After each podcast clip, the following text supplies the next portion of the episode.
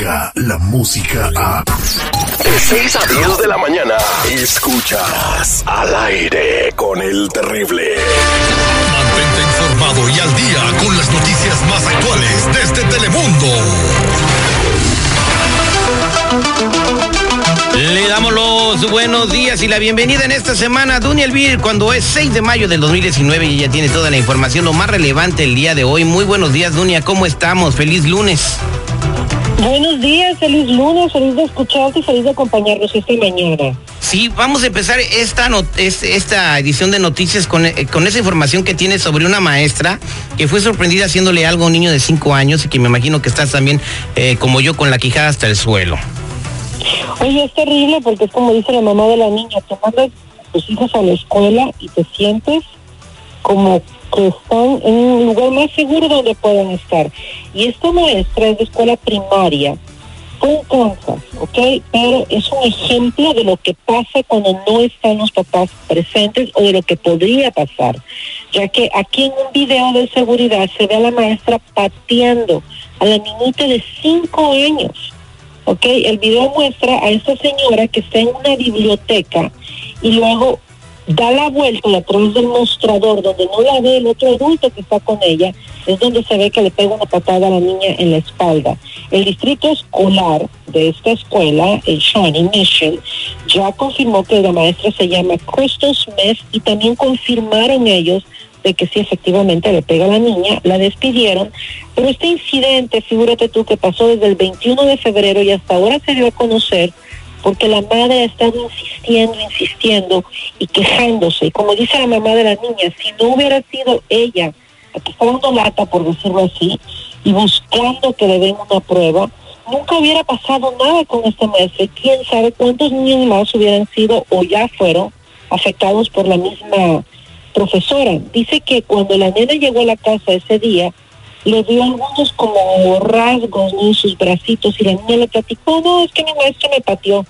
Imagínate tú la desesperación de esa madre y de ese padre de saber que habían mandado a su niño quién sabe cuántas veces más, podría estar pasando lo mismo con otros niños. Por lo pronto, esta maestra ya fue despedida, no saben todavía qué tipo de cargos criminales le podrían presentar, porque como apenas se dio a conocer, a pesar de que fue en febrero, estaremos al pendiente de esto. Correcto, pues hay que estar muy al pendiente y escuchar a los pequeñitos con atención.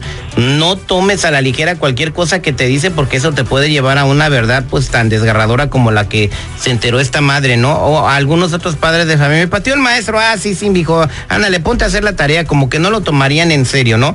Pero esta, esta señora lo llevó hasta sus últimas consecuencias. Eh, las consecuencias fueron un despido y bueno, el distrito escolar sigue investigando, eh, me imagino si hubieron más niños víctimas de esta profesora, pues que no estaba capacitada para trabajar con niños, ¿no? Porque eso, eso es, es más que comprobado, ¿no? No, qué terrible, imagínate, si, si pasa algo así accidental, alguien más lo hubiera visto, pero todavía tuvo la tranquilidad de irse atrás del mostrador y hacerlo donde nadie, según ella la viera, sin recordar que habían cámaras y que captaron ese momento. Correcto, bueno, en fin, vamos a ver qué sucede y espero que estos casos no se repitan en ninguna otra escuela en los Estados Unidos. Vámonos a México, donde eh, pues, se llevó a cabo ayer, 5 de mayo, la primera manifestación contra Andrés Manuel López Obrador, exigiendo su renuncia. Pero pues las imágenes de televisión a mí me, me arrojaron que eran 400, 500 personas, o sea, no gran cosa. No sé tú si viste más, Dunia Elvir. Mira, lo que pasa es que las primeras que mostraron se miraba gente. Luego, cuando empiezas a ver que fue en 14 ciudades de solo Azteca, te das cuenta de que fueron miles de personas. Supuestamente en León, Guanajuato, fueron unas 2.000 personas. Luego en la Ciudad de México se cree que fueron como 1.500 personas.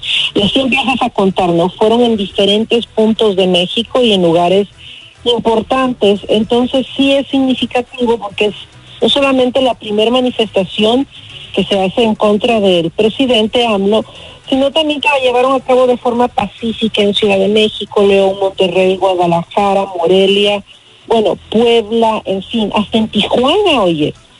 Y marcharon un montón de personas. En Tijuana fue pequeñísima la marcha comparada con las demás ciudades, pero lo que pone ahora esta marcha eh, a, a AMLO es que su jefe de comunicación parece que estuvo de forma como burlándose de las personas en sus redes sociales y puso ahí, bueno, mira, pues sí salieron todos los que no quieren a AMLO, eh, burlándose del número de personas. Algunos ex líderes de México participaron en estas marchas, como Vicente Fox, que partió él en la marcha de León, y también en la Ciudad de México tuvieron otros líderes del pasado que estuvieron marchando con las personas.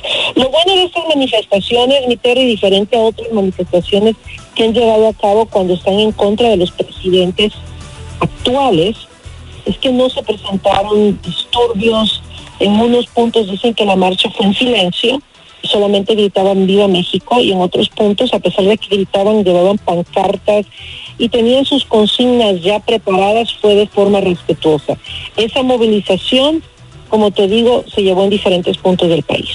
Bueno, pues eh, esperemos a ver qué sucede a lo largo del año. Eh, eh, el señor Andrés Manuel López Obrador apenas lleva tres meses y hay mucha gente inconforme y sobre todo su crítico más acérrimo, su némesis ha sido Vicente Fox, que lo está apuntando Sí. en cada una de las cosas que se está equivocando el presidente y eso pues está saliendo en todos los medios de comunicación que se están prestando a difundir esta noticia y hay alguna gente que está mm, descontenta, ¿no? Pero dijeron también que si volvieran a hacer las elecciones en México, volvería a ganar Andrés Manuel López Obrador como lo hizo en las pasadas elecciones hoy. O sea que todavía hay mucha gente que lo apoya. Pero la realidad, Dunia, eh, muy buenos días. Con este mensaje que se le manda a la presidencia es de que la luna de miel se está acabando. Para mí se está, se está empezando a acabar esta luna de miel. el ¿eh? mensaje.